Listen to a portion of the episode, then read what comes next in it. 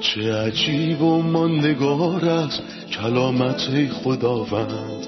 ابدی و جاودان است تمامی کلامت. همچون نهری خروشان است بر قلب تشنه کلام تو برترین است تسلی قلب من. نوری بر پاهای من چراغ راه های من. کلام تو شفا بخشد درد و رنج و زخم من. نپویی این کلام ساکن شد در قلب من. تغییرم به آزادم ساز شبان نیکوی من. چه عجیب و ماندگار است کلامت خدا رد ابدی و جاودان است تمامی کلامت سلام به شما شنوندگان و همراهان عزیز در هر کجای این دنیا که هستید. خوشحالم که با قسمتی تازه از سری برنامه های تعلیمی تمام کتاب با شما هستیم. ما هنوز در حال مطالعه کتاب مزامیر دومین کتاب شعری عهد عتیق هستیم و به مزمور 24 رسیدیم. در برنامه قبل مزمور 23 رو مطالعه کردیم و دیدیم که مسیح به عنوان شبان اعظم گله بر روی صلیب رفت. او شبان نیکویی بود که جان خودش رو برای گوسفندان داد و بعد از مردگان برخاست. در برنامه امروز مزمور 24 رو با هم بررسی می‌کنیم. اما اجازه بدین در ابتدای برنامه به مهمونمون که در استودیو با ما هستن خوش آمد بگم. برادر یوسف سلام و خیلی خوش اومدین. سلام ممنونم خواهرسانم. برادر لطفا درباره موضوع اصلی مزمور 24 بهمون بگین. در یه عبارت می‌تونیم بگیم که موضوعش پادشاه جلاله. در این مزمور پنج بار به این عبارت اشاره شده. چرا که او پادشاه جلاله؟ او زمانی به عنوان مردی فقیر از ناصره اومد که نبی درباره او میگه ما او را خار شمردیم و ترد کردیم.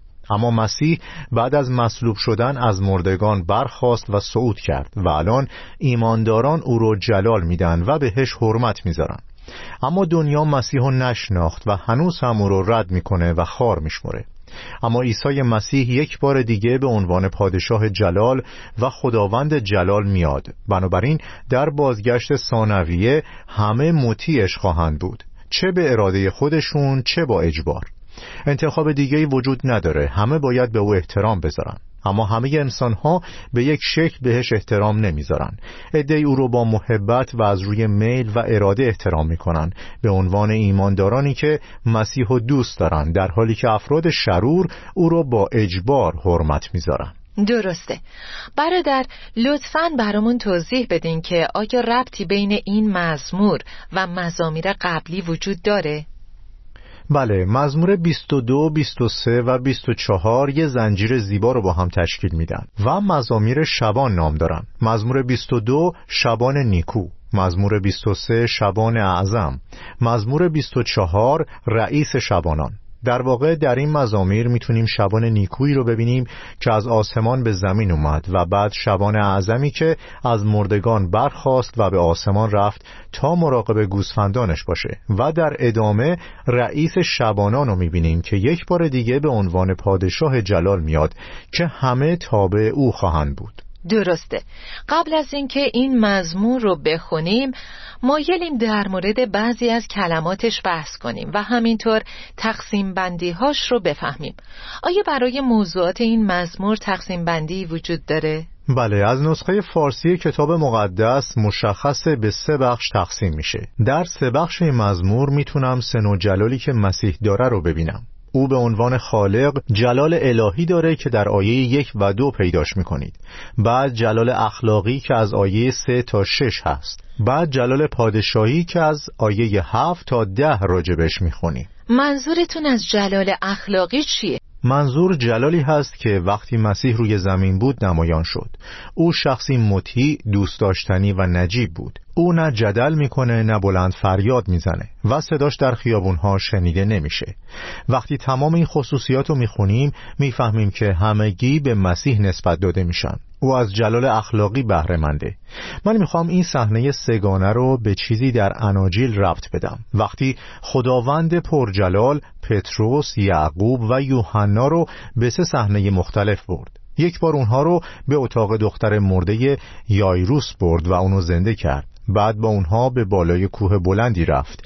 احتمالا کوه هبرون بود و در جلال در برابر اونها ظاهر شد. سومی زمانی که با اونها به باغ جتسیمانی رفت. در این سه صحنه هم شاهد سن و جلال هستیم که به مسیح نسبت داده میشه. جلال او به عنوان خدا یعنی جلال الهی که دختر مرده رو زنده کرد. بعد جلال پادشاهی وقتی به بالای کوه تبدیل هیئت رفت و در جلال ظاهر شد.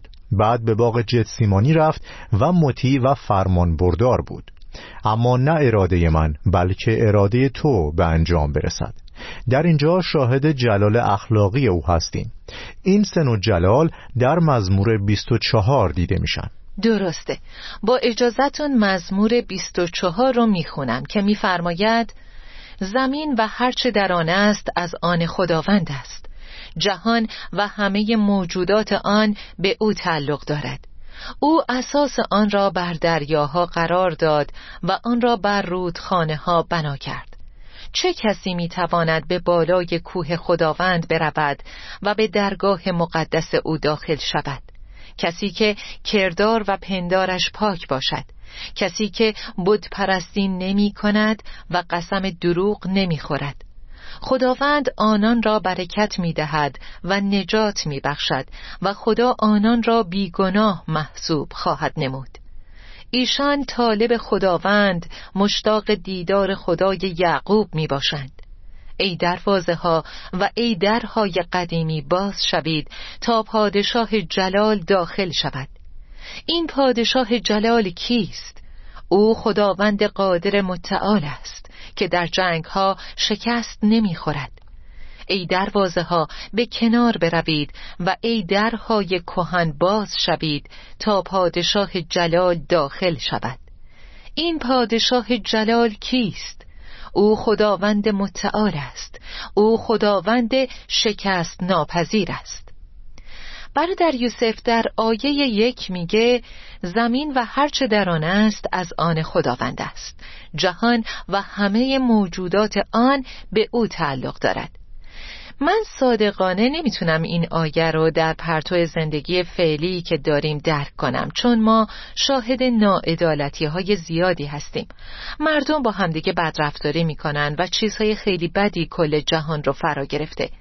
چطور می‌تونیم این آیه رو با توجه به زندگی فعلیمون درک کنیم؟ چون ما نمی‌تونیم اینو در حال حاضر ببینیم. لطفا به همون بگین که کی این امر محقق میشه. خب به عنوان یه اصل درسته که زمین و هرچه در آن است از آن خداوند است. چون دلیلشو میگه او اساس آن را بر دریاها قرار داد و آن را بر رودخانه ها بنا کرد. یعنی او خالق این هاست. درسته او خالقشونه. اما متاسفانه ما واقعا اینو نمی‌بینیم. یا مطابق با ابرانیان دو اما در حال حاضر ما هنوز نمی‌بینیم که همه چیز در اختیار انسان باشد. بنابراین اینجا درباره یه نبرد بهمون میگه.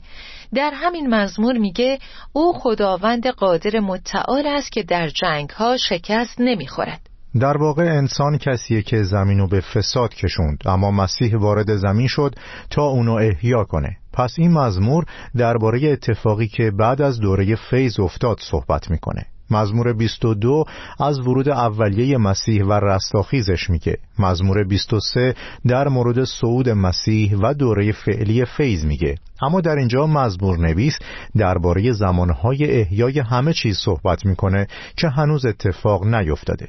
اما قطعا از راه می‌رسه وقتی که به عنوان خداوند مقتدر در جنگ پیروز میشه. از صحبت شما نتیجه می‌گیریم که منظور از خلقت اینه. زمین و هرچه در آن است از آن خداوند است. اما در حال حاضر زمین غصب شده و رئیس این دنیا شیطانه. یعنی کسی که پشت این اتفاقاته یا سیاستمداران و رهبران رو بر ضد خدا تحریک می‌کنه. زمین غصب شده اما روزی در زمان احیای همه چیز زمین به مالک خودش برمیگرده. به تسلط خداوند در میاد چون مسیح پادشاهه. برادر اما سوالی که پیش میاد اینه که اگه زمین در حال حاضر غصب شده پس چطور سرودهایی از این قبیل رو میشنویم که میگه ای تمام زمین برای خداوند فریاد شادمانه سردهید و باشد که تمامی پادشاهان در برابر او سجده کنند. انگار این اتفاق داره الان میفته. قبل از اومدن خداوند. درسته؟ بله موضوع ناراحت کننده ایه که مردم بدون فکر کردن چیزهایی رو به زبون میارن که درست نیست. اگه کسی سرودخانان بگه که همه پادشاهان در برابر خداوند سجده می‌کنن به اون میگم یه نگاهی به اطرافت بنداز و با منطق حرف بزن. مطابق با رومیان دوازده پرستش ما پرستشی اقلانی است. ما نباید کلماتی که واقعی نیستن رو تکرار کنیم. آیا این اتفاق در آینده میافته؟ جواب مثبته. علاوه بر این وقتی میگید هر که جان در بدن دارد خداوند را بستاید از این نکته این که اکثر مردم روی زمین گناهکارند و پرستش گناهکاران در نظر خداوند نفرت انگیزه. خداوند به گناهکار در امواس پنج بیست و سه میگه سرود حمد خود را به گوش من نرسانید. نوای چنگ شما را نمیشنوم. خداوند خواهان توبه است. وقتی مردم توبه می‌کنن اون وقت از شنیدن سرودهاشون شادمان میشه. اما میشه الان سرود بخونن در حالی که در گناه زندگی می‌کنن. البته که این منطقی نیست. پس باید بین هر دوره تمایز قائل شد تا بتونیم تفسیر درست رو دریافت کنیم. این اتفاق چه زمانی میافته؟ اما در حال حاضر ما هنوز نمی بینیم که همه چیز در اختیار انسان باشد. اما یه روزی اتفاق خواهد افتاد و هر آنچه جان در بدن دارد نام او را خواهد ستود و همه پادشاهان او را پرستش خواهند کرد. اما این اتفاقات در آینده میافته. بنابراین در حال حاضر ندای توبه و بازگشت به سوی خدا زمین را خطاب قرار میده. اما در زمان پادشاهی مسیح امتها میان و توبه می‌کنن و مسیح رو به عنوان نجات دهنده میپذیرند کسانی که در دوران پادشاهی هزاره روی زمین هستند برای مسیح به عنوان پادشاه سرود می‌خونند برادر از آیه سه همونطور که گفتید موضوع جدیدی مطرح میشه که جلال اخلاقی مسیحه. لطفا چند از ویژگی های جلال اخلاقی مسیح رو بهمون بگین. در اینجا میگه چه کسی می‌تواند به بالای کوه خداوند برود و به درگاه مقدس او داخل شود. کوه خداوند درباره پادشاه و مکان مقدس در مورد کاهنه. می‌دونیم که در عصر آینده مسیح کاهن و پادشاه خواهد بود. بعد به خصوصیات اخلاقی شگفتانگیزی اشاره می‌کنه. کسی که کردار و پندارش پاک باشد. یعنی از درون و بیرون پاکه ظاهر و باطنش پاکه. مسیح ظاهر و باطن متفاوتی نداشت. من همان کسی هستم که از اول هم به شما گفتم. یعنی من ظاهر و باطنم یکیه. خیلی از مردم در ظاهر خیلی خوب به نظر می‌رسن اما از درون فاسدن. و این چیزیه که خداوند از اون متنفره چرا که از ریاکاری و تظاهر بدش میاد. همینطوره. خدا دوست نداره که مردم مثل گورهای سفیدی باشن که از بیرون زیبا به نظر برسن. اما از درون پر از استخوانهای مرده و کسافات باشن. مسیح اینطور نبود. ظاهر و باطن او یکی بود. او از بیرون و درون فوقالعاده بود و مردم نمی‌تونستند در اون خطایی پیدا کنند و پدر از او خشنود بود. اینها بخشی از خصوصیات مسیح هستند. در ادامه میگه کسی که کردار و پندارش پاک باشد کسی که بتپرستی نمی کند و قسم دروغ نمی خورد این یعنی کلامش کلام حقیقته. امثال هشت درباره او میگه آنچه می‌گویم حقیقت دارد زیرا از دروغ نفرت دارم. هرگز نمی‌تونید مقطعی از زندگی مسیح پیدا کنید که کسی رو فریب داده باشه یا دروغی گفته باشه. اشعیا 53 میگه هرچند که او هیچ وقت مرتکب جرمی نشده بود و هیچ ناراستی در دهانش نبود. اینا ویژگی های مسیح یا جلال اخلاقی مسیح هستند او تنها کسی بود که بی عیب و نقص بود. چه در ظاهر و چه در باطن. دل او، اعمال او و دستان او همگی پاک بودند. در اینجا کلام خدا میگه خداوند آنان را برکت می‌دهد و نجات میبخشد. خدا آنان را بیگناه محسوب خواهد نمود. برادر منظور از عبارت خداوند آنان را برکت می‌دهد چیه؟ قبلا در مزمور 21 خوندیم که برکات تو تا ابد با او خواهد بود. مسیح کسی هست که برکات خدا از آن اونه تا اونها رو به افراد خداشناس ببخشه. افراد خداشناس مبارکن. اما کیه که این برکات رو به ما ببخشه؟ خدا ما را در اتحاد با مسیح از همه برکات روحانی در قلمرو آسمانی بهرهمند ساخته است. در اون زمان تعدادشون خیلی زیاد خواهد بود. زمین نیز از حکمت و جلال خداوند پر خواهد شد. پس اینجا میگه ایشان طالب خدا و مشتاق دیدار خدای یعقوب می باشند نه فقط یهودیان بلکه امتها هم مشتاق دیدار خدای یعقوب می باشند وقتی آخرین آیه رو در زکریا هشت می‌خونیم میگه مردم زیادی از ملل مقتدر جهان به اورشلیم برای عبادت میان چون شنیدن که خدا با اونهاست. مردم عاشق خدا خواهند بود و هر سال میرن تا او رو در اورشلیم بپرستن. پس کسانی که وارد پادشاهی هزار ساله میشن فقط باقی ماندگان یهودی نیستند بلکه از امتها هم هستند کسانی که در متا 25 گوسفندان و کوچکترین برادران او خوانده شده همینطوره. در مکاشفه هفت میگه گروه کثیری را دیدم که کسی قادر به شمارش آنها نبود. با اینکه در مکاشفه نه میگه من شنیدم که تعداد سواران آنها دویست میلیون نفر بود. اما کسانی که از امتها وارد پادشاهی هزار ساله میشن قابل شمارش نیستن. تعدادشون اونقدر زیاده که می‌تونه بیشتر از دویست میلیون باشه. پس این دو گروه از کوچکترین برادران و گوسفندان تشکیل شده. کوچکترین برادرانش همون قوم یهودن که بازگشت کردند و گوسفندان امتهای بیشماری هستن که به سمت خداوند اومدن. بله دقیقا. بسیار عالی. ممنون برادر یوسف.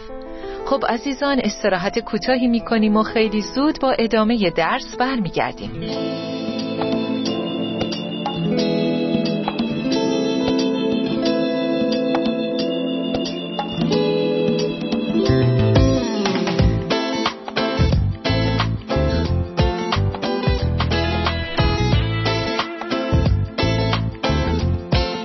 شنوندگان عزیز با ادامه برنامه در خدمت شما هستیم.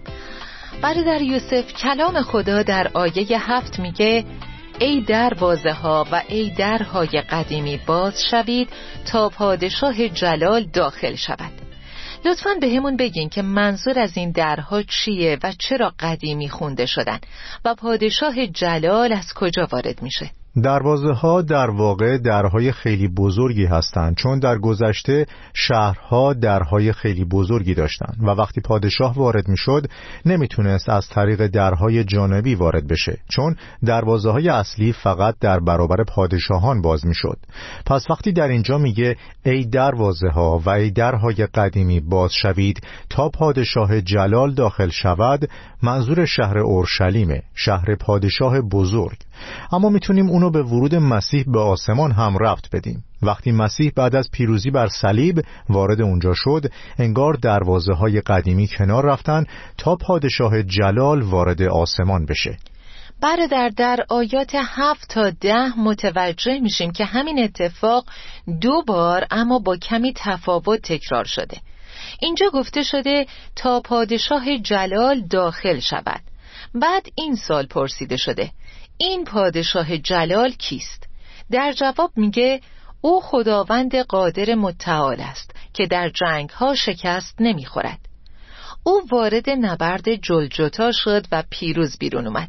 اما سوالی که برای بار دوم مطرح میشه اینه ای دروازه ها به کنار بروید و ای درهای کهن باز شوید تا پادشاه جلال داخل شود این پادشاه جلال کیست؟ به سوال دوم جواب متفاوتی داده شده. نگفته خداوند قادر متعال که در جنگ ها شکست نمی‌خورد بلکه گفته خداوند لشکرها. او پادشاه جلاله یعنی یک بار به تنهایی وارد آسمان شده به عنوان کسی که در نبرد جلجتا پیروز شد اما یک بار دیگه هم به آسمان وارد میشه به عنوان خداوند لشکرها. این لشکرها کیا هستند؟ لشکرهای آسمان که همون ایمانداران هستند. وقتی مسیح در زمان روبوده شدن میاد ایمانداران رو با خودش می‌بره و با اونها به آسمان وارد میشه و همه درها باز میشن تا مسیح به همراه ایمانداران به جلال خودش وارد بشه. ای پدر آرزو دارم کسانی که به من بخشیده ای در جایی که من هستم با من باشند تا جلالی را که تو بر اثر محبت خود پیش از آغاز جهان به من دادی ببینند. پس مسیح دو بار وارد آسمان میشه. اولین بار بعد از پیروزی جلجتا که به تنهایی رفت و دومین بار بعد از روبوده شدن زمانی که ایمانداران رو با خودش می‌بره تا اونها رو هم وارث تمامی برکاتی کنه که با کارش روی صلیب به دست آورد. برادر شما گفتید مسیح دو بار وارد دروازه های قدیم شد یا دروازه های کهن. یک بار بعد از نورد صلیب و رستاخیز و بار دوم به همراه لشکرها یا همون ایمانداران. لطفا بهمون بگین که کجا در مورد ایمانداران گفته شده که لشکرها هستن. خب می‌تونیم این رو در مکاشفه 19 آیه 11 بخونیم. آنگاه آسمان را گشوده دیدم. اسب سفیدی در آنجا بود که نام سوارش امین و راست بود. او با عدالت داوری و جنگ می کند او بعد از ظهورش دو کار انجام میده. داوری و جنگ می‌کنه. چشمانش مانند شعله آتش بود. نیمتاجهای بسیار بر سر داشت و نامی بر اون نوشته شده بود که هیچ کس جز خودش نمی توانست آن را بفهمد. او ردای آغشته به خون بر تن داشت و به کلمه خدا مسما بود. بعدش میگه لشکریان آسمان که سوار بر اسبهای سفید و ملبس به لباسهای کتان پاک و درخشان بودند به دنبال او رفتند. این کسانی که لباسهای کتان پاک و درخشان به تن داشتند چه کسانی بودند؟ در همین فصل می‌خونیم که عروس او با لباسی از کتان ظریف پاک و درخشان ملبس شده است. مقصود از کتان ظریف کارهای نیک مقدسینه. دست کم این آیه به ما اطمینان میده که ایماندارانی که از آسمان همراه با مسیح میان لشکریان خونده میشن. پس وقتی موقع روبوده شدن به آسمان میرن اون زمان هم لشکریان خونده میشن. شما در ابتدای مزمور گفتید که زمین از آن خداونده چون او خالقشه. اما در حال حاضر قصب شده و منتظر زمان احیای همه چیزه. دقیقا. چون خلقت با بتالت و پوچی روبرو شد و منتظر زمانی هست که از اسارت و فساد آزاد بشه. همینطوره. برادر این آزادی در کجای زمان بندی خداست؟ آیا خلقت در زمان احیای همه چیز آزاد میشه؟ آزاد کردن خلقت مستلزم بازگشت زمین نزد خالقشه. نماد زیبایی براش در عهد عتیق وجود داره. همون سال یوبیل که هر پنجاه سال یک بار اتفاق میافته. اگه کسی فقیر بشه و بخواد خونه یا زمینش رو بفروشه نمی‌تونه. چون در اصل به خدا تعلق داره. اون زمین از آن خداونده. پس در لاویان 25 میگه زمین را نباید به صورت دائمی بفروشید. یعنی تا ابد فروخته نمیشه بلکه به مدت پنجاه سال فروخته میشه و بعد به صاحب اصلیش برمیگرده. همونطور که قبلا گفتیم شیطان زمین رو غصب کرده و زمین از آن او شده. اون به مسیح گفت زیرا در اختیار من است و من می‌توانم آن را به هر که بخواهم ببخشم. اون متجاوزه. اما می‌دونیم که در نهایت زمین به صاحب حقیقیش خداوند برمیگرده. چه زمانی؟ در سال یوبیل یعنی وقتی مسیح به سلطنت می‌رسه.